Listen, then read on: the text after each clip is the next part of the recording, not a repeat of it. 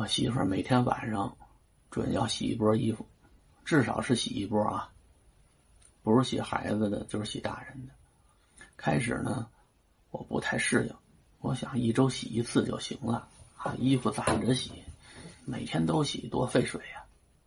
而且我这衣服呢，我一般不喜欢天天换，一般三五天换一次。对于我以前的生活习惯来说呢，那就已经很卫生了。所以刚开始我和我媳妇儿住在一起的时候，媳妇儿就看不了我这衣服这一领子，穿一段时间这领子就变色了。她说领子一变色再洗就不容易洗出来了，你用多少领洁净都不容易洗出来了。跟我吵过两回，啊，就让我当天的衣服脱下来啊，当天洗，啊，干净衣服给你预备好了自己穿去。到今天呢，慢慢也就习惯了。这领子脏吧，它不一定是人的问题，有的时候和这环境有关系。这领子脏了，要么黑，要么黄。这黑呢是泥，这风刮来的土和身上这汗和在一块儿，啊，就成黑的泥了。如果要是黄呢，那就纯粹是汗。人身上这汗味儿吧，日子久了，特别不好闻。啊，容易在衣服上形成汗碱。你要仔细闻，隐约好像还有点骚味儿。为什么呢？因为汗液里面它是有一定尿素的成分的，这不是我说的啊，科学家说的，都是含氮的废物。再有呢，就是脂肪，像咱们现在生活水平好了，大鱼大肉常吃，你吃进去之后，有的就变成膘了，还有一部分。就顺着汗毛孔排出来了。你看那个去桑拿房减肥的，啊，进桑拿房里头蒸的，干嘛上桑拿房里头去？那不都是去找异性服务的，就是为了把体内的那些脂肪给蒸出来。咱们平时出汗，啊，也有大量的脂肪啊从毛孔里面渗出，啊，跟着汗排出来。你想，又有尿素。又有肥油，这两样凑一块儿，攒的多了，那味儿能好闻吗？所以有那半大小子长身体的时候，这衣服脱下来没人给洗，堆在那儿，放两天，你闻那股味儿，啊，就馊味儿。你想，你们家厨房夏天天放一块猪肉，这屋里又闷又热，过两天这肉还馊了呢，道理是一样的。所以这人，你除了勤洗澡之外，还要勤换衣服，要么你这身上老有一股子汗味儿。那像我呢，年轻力壮的时候啊，天天登梯爬高，啊，你看我都当了老师了，没事还老上房呢，给孩子捡个球，给孩子捡个包，啊，其实呢，你在下头拿杆儿啊，拿大条啊，扒拉扒拉也能扒拉下来。那时候身轻如燕。说上房呲溜就上去了，校长在下头讲话，因为一球你不值当的，万一摔下来，你可比这球值钱。那时候不觉得，小时候爬房子爬惯了，所以天天出身汗，所以这领子脏的也很正常。我打小就认为领子这东西没多大用，如果说它有用的话，就体现在打架的时候或者挨打的时候，一好领子把人蹬过来，咵咵给俩大嘴巴，要么就是。一薅领子让人家拽过去，呱呱给我俩大嘴巴，啊，领子也就干这个。平时我穿衣服也马虎，经常是这领子还窝在里头一半呢，这就出去了。经常是我爸要不我妈给我叫回来，帮我把这领子蹬出来。但这衣服本来穿的就是旧的，啊，捡人剩的，你再穿的邋里邋遢的，有时候我妈我爸他们也觉得看着确实挺堵得慌的。这领子什么时候可以窝进去？理发、洗头，这时候把领子给你窝进去，完事儿人家还蹬出来呢。像我有时候不在乎，在里头窝着窝着吧，啊，领子窝着就能外头和人小孩玩去，玩一下午回来，我妈这通数落我，啊，你什么模样你就出去玩？你好意思和人家一块玩啊？有什么不好意思的？小时候我对个人的这打扮啊。没有看的那么重，因为因为打小我们家人也不是特别重视，他们就是想起来重视，啊，重视一小会儿，啊，像有那个文质彬彬的，啊，或者是每天都是案头工作，啊，坐在那儿就不动弹，也不出去，就在办公室里。而且像人家这样的主吧，天天洗澡，啊，脖子本身就是干净的，他们这领子就不太容易脏，或者说他们这领子脏的就没那么快，他不出汗啊。我就记着我武夷山那朋友来北京的时候，是春天来的时候，正是风大的那几天，特别不适应的就是这领子，一天就脏了。他说，在我们福建，这这衣服你穿一周，这领子也不会这么黑呀。因为在北京早春的时候呢，屋里还有暖气，你在屋里呢，有时候能出汗。出门又是大风，啊，风里的这沙子、汽车尾气什么都有。那时候他们来北京是办事儿的，白天还得去外头去这儿去那儿，啊，采办东西。南方人，即便是北京的春天。早春他们也受不了，啊，这衣服里三层外三层穿的，它不禁冻。这衣服你在外头穿着暖和，一旦进了商城啊、商厦、商店啊这些有暖气的地方，这汗就出来了。一出门，他一灌土，等回家再一看这领子，哎呦，那叫脏啊！他们接受不了，啊，这领子刚变色呢是发黄。时间久了，那就发黑。像像我那好多衬衫的领子，那就不是黑和黄的事儿，那就破了。啊，尤其我这厚的这头发茬子又硬又短，磨一段时间，老照着一件穿，那领子没几天就破了。所以我穿衣服废了。不光我是这样，那时候谁那领子都一样。一件衬衫最废的就是这领子了，因为老得磨。啊，那时候男性。的发型差不多都是短发，很少有留长发的。你后头搓完了之后，那领子磨一磨就破了。我就见过我爸那衬衫领子那儿打补丁。我爸这人手巧，这个针劲儿特密。他找一块颜色和这衬衫一样的布，啊，打完这补丁不是特别明显，但再不明显那也是补丁，也不好看。但你说这领子一破，您就买一件；领子一破就买一件。那时候谁买得起呀？还甭说什么纯棉的、化纤的，是衣服就买不起。所以像我这样的，就破着就破着了。要么怎么说上海人聪明呢？上海人人就发明了那种衬领儿，也有叫假领的，也不叫衣服，就是领子也有这个袖口能穿上啊，有点像女士内衣似的感觉。这件东西呢，今天好多年轻人都没见过。你可以理解为这是一件特别短的短袖衬衫，得多短啊？就到这儿，啊，就到这儿，啊，下面什么都没有，省布，因为他要的就是那领嘛。你把外套这扣或者这拉锁系好了、拉好了，打外头一看，干干净净的崭新的领子，在外头翻着，特别精神。你把这衣服一解开，肚子都露着呢。等于里头是空心，什么都没穿，就这么一个领儿，好像我们家我妈现在还留着呢。因为我妈年轻时候插队，在东北建设兵团有上海知青啊，见他们穿过，啊就学会了。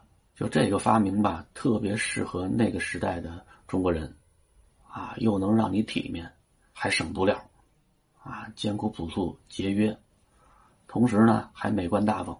啊，这精神文明、物质文明都能照顾得到。什么人领子特别干净啊？在写字楼里的，你听人那称呼叫白领吗？领子是白的。现在白领是一个阶层啊。现在的白领和二十年前的白领，这行势就差着。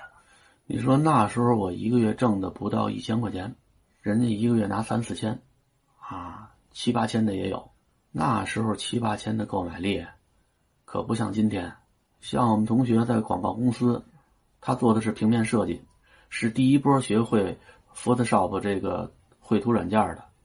他那个时候一个月拿到一万多，一万多什么概念？一万多相当于我半年的工资，多半年。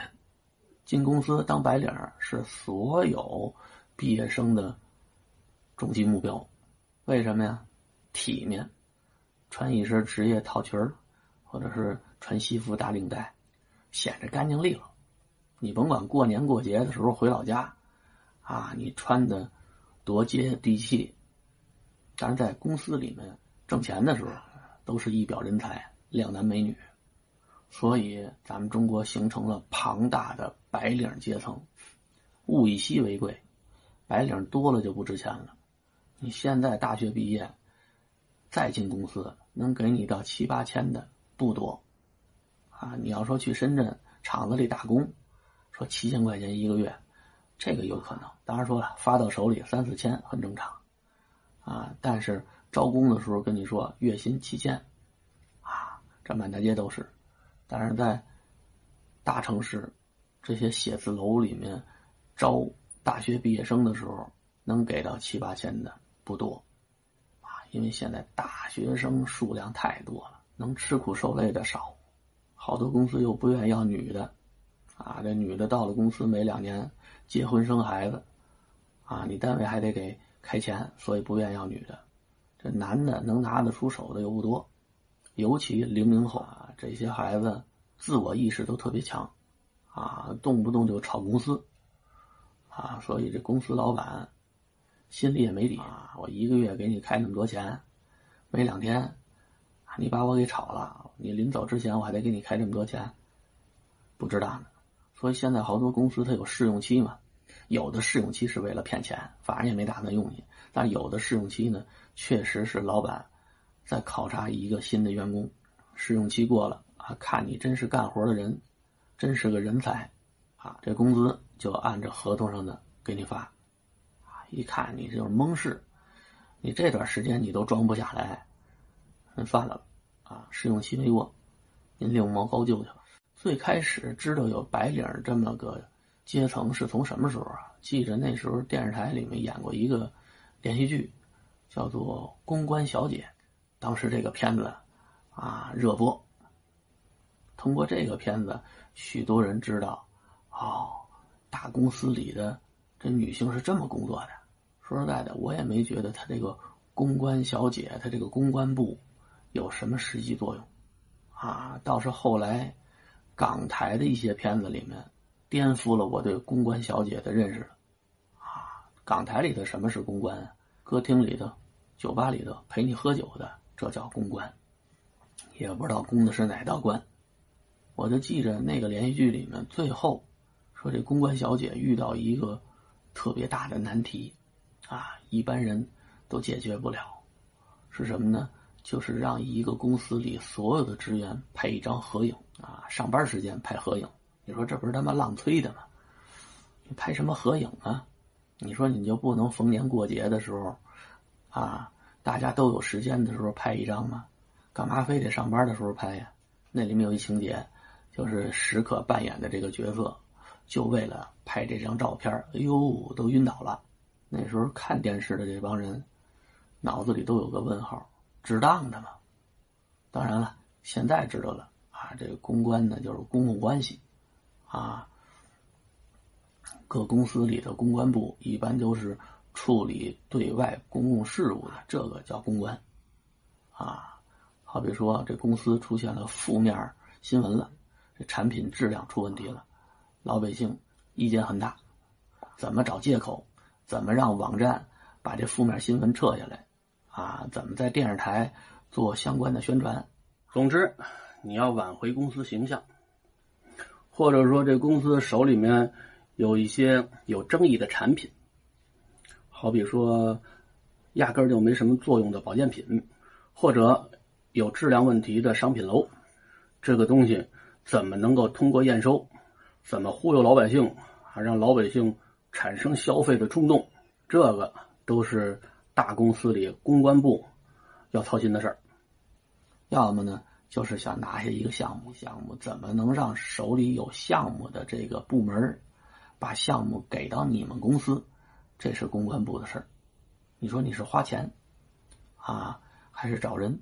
我给你公关部这个预算，好比说是八百万，你把这事儿给我拿下啊！这八百万我不管你怎么花，你是亲自赤裸上阵和人开房去，你是给人家找异性或者同性伴侣。那你看人家什么口味了啊？你这个钱是封在包里头给人家，还是买成古董给人家？不是有那么一个方法叫雅贿吗？啊，高雅的贿赂，啊，你说买羊脂玉，买和田玉，啊，买名人字画，你给人送去，啊，有人好这个，你说不好这个的，啊，我就好那小粉灯那也行，哎，我们带你去大粉灯，啊，到那地方，啊，你说想找什么样的，我们公司掏钱，而且你媳妇儿绝对不知道，啊，这都是公关部的，甚至说公关部本身他养着一波。长得又狗狗又丢丢的，一有什么事儿，这些人先上，啊，最终是把项目拿下来。当然了，这只是公关部的一小部分工作内容，但是这部分工作在港台那边就单拿出来了，专门有公关公司啊，这些女职员啊，到时候导致的花枝招展的往酒吧那一坐，等着客人，也叫公关。这时候你就找不着领子了，公关一般的都是白领啊，你在酒吧里那公关。一般都没领子，脖子、胸脯子那点都都都直接露着。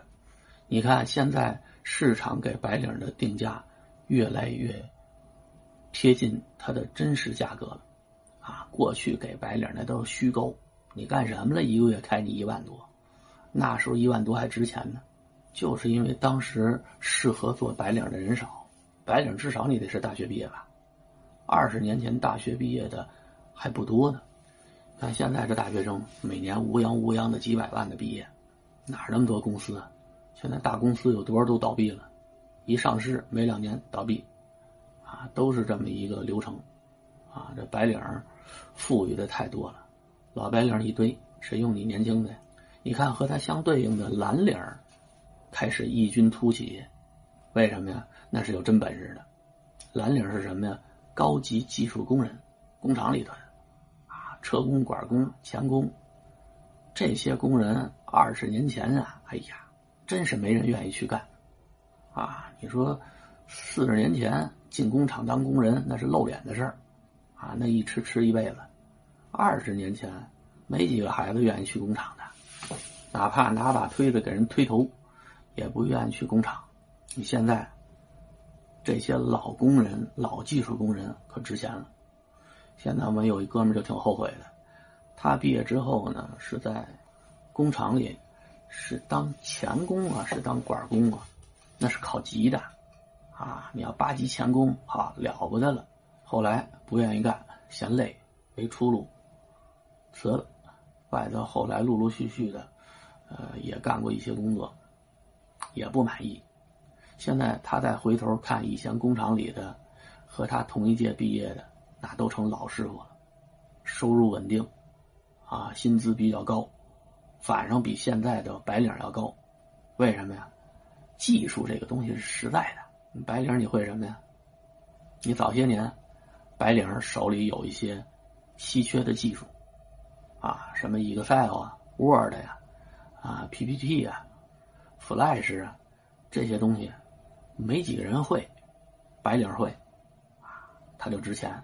你现在这东西都臭了街了，啊，连退休老头老太太都会，所以就要不上价来了。而技术工人这些技术呢，可不是是个人就能学得会的，你想学你都没地方学去。所以蓝领现在收入比较看好，啊，未来咱们国家对于蓝领这一块也会越来越重视。再有一个呢，就叫做金领儿啊，金子做领子，这得多硌得慌。金领儿，哎呀听着就高大上，啊，和白领儿那就不是一个档次，那年薪都得是上百万，啊，像我这种井底之蛙呀，在我的想象中，这金领儿最高，一年拿五百万。上次听人家专家的讲座，啊，说人家金领儿啊，一年拿个上千万，也是有的，可能拿完这上千万，人家换一公司就走了。当然了，人家一年拿一千万，人家不白拿。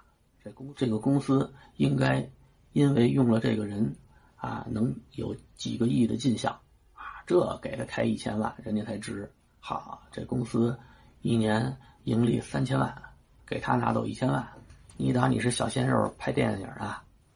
啊，这么对比起来呢，这白领现在含金量越来越低。即便是这样，好多农村的孩子在城市的大学里面毕了业之后，也不愿意再回老家务农去了。公司给的钱再少，我也愿意在公司干，因为打小看电影电视剧，啊，就觉得公司里的这种生活呀，啊，office 里的这些男孩女孩啊，啊，特别的优秀，啊，愿意把自己跻身在那么一个环境里，以后找老公找媳妇儿，都是在这个圈子里。等你真进到那个圈子了，就傻眼了，有人处皆有江湖。你别看一个公司，规着包堆儿，没二三十个人，相互之间的这种勾心斗角、尔虞我诈，那是每天必须要经历的。你新去公司的小白领，那就是让人踩的。八零后的白领，九零后的白领，兴许抗踩踏的能力呢还比较强，啊，零零后的这些白领，你还没踩上呢，人就不干了。哪怕是农村。考进来的，这些孩子人在家里，人家也是宝贝儿。现在好多明白过味儿来的，啊，这些公司里的孩子回老家创业了，啊，大城市里的花花世界我也见识过了，啊，你们怎么玩的，我也了解了。我的目的不是一辈子在这儿给你呃打印啊写文件啊给你发 email，趁着我年轻啊精力充沛。我还有机会闯出另外一片新的天地，我回老家创业啊，有创业成功的。老家旅游资源好，我搞旅游；养殖资源好，我搞养殖。甭管干什么，只要付出了劳动，都会得到你满意的回报的。可能这个路途上呢，有一些艰难险阻，但是你只要朝着一个方向努力。大多数都能成功的。我觉得这些创业的年轻人，要比那些在家躺平的年轻人更值得点赞。至少你对得起你那十年寒窗，对得起爹妈当初在你身上投的那些钱，以及周围的人寄予在你身上的那些厚望。